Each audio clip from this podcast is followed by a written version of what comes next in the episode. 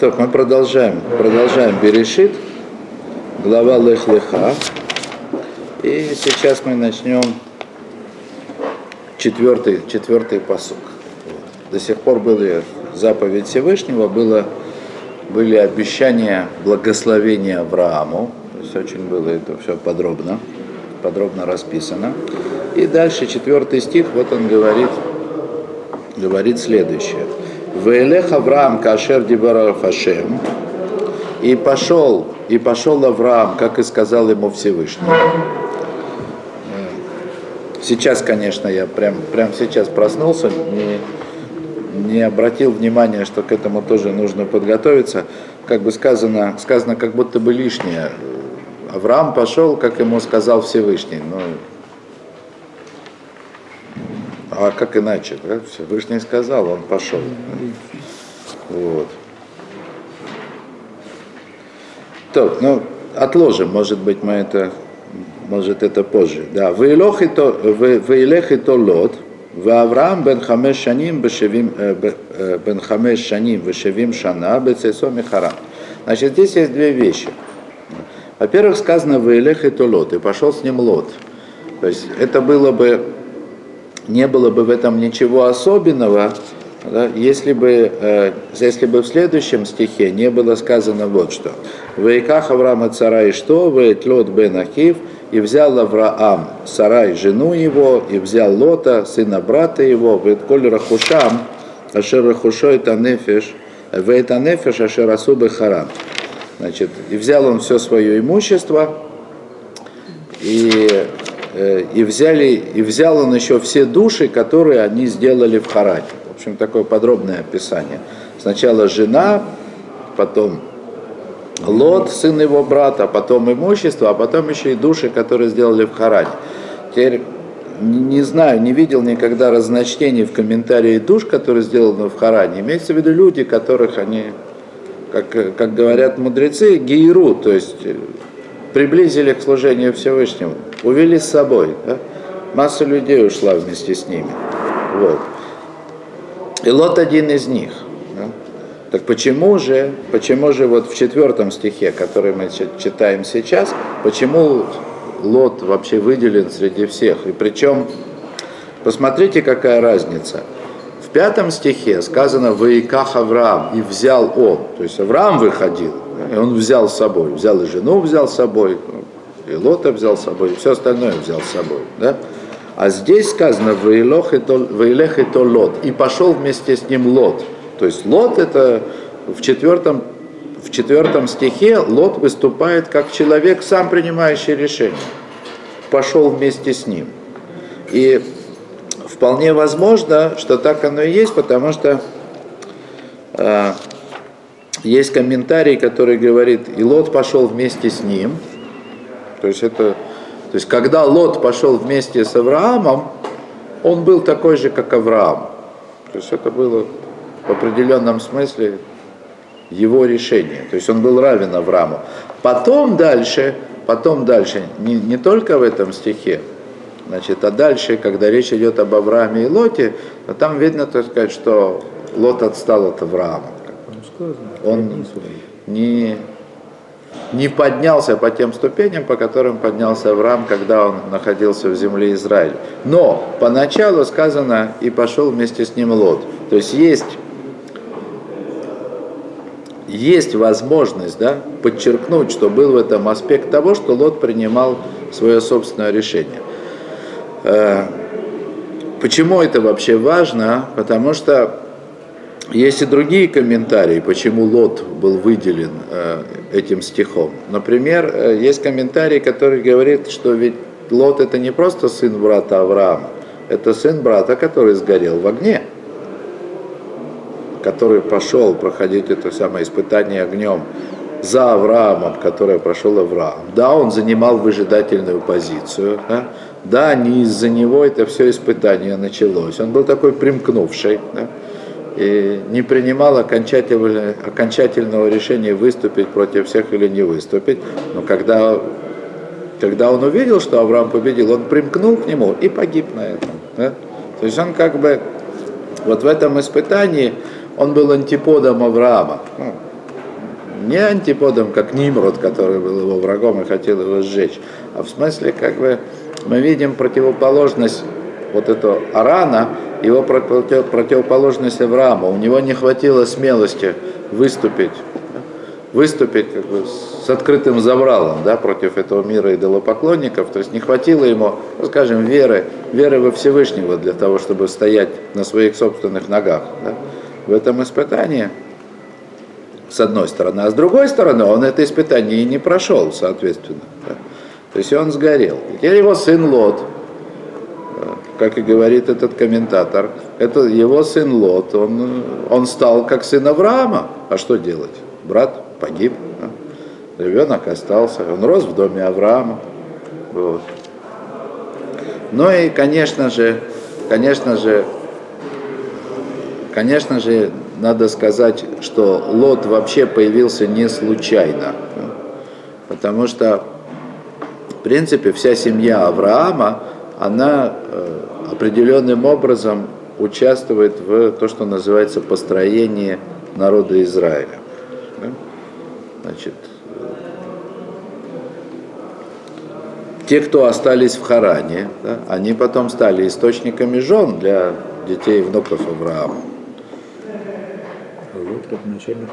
Ривка, Рахель, Лея, да, то есть это важнейшая составляющая еврейского народа. Да?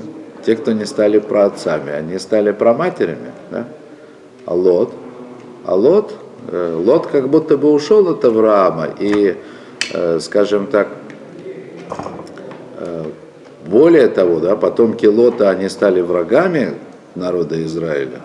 И тем не менее, и тем не менее Талмуд говорит, что Всевышний заповедал народу Израиля сразу после выхода из, из Египта, да, не притеснять маавитян и аммонитян, то есть тех народов, которые возникли из Лота. Почему? Потому что, потому что мы видим Рут, да, о которой прямо сказано в книге Писаний, в книге Рут. И дальше, э, значит, в книге Царств, да, э, Наама, которая была из народа Амона. То есть это, э, скажем так, потомки Лота, пусть даже далекие, и пусть малая их часть, но они удостоились в, стро... в строительстве дома Давида. Дома Давида и его продолжение. Да, то есть это прабабушка царя Давида и э, мать сына Шламо. Да? То есть разница в четыре поколения. Вот. Так понятно же, что Лот достоин отдельного упоминания. Да? И вполне допустимо сказать, что Лот вышел сам.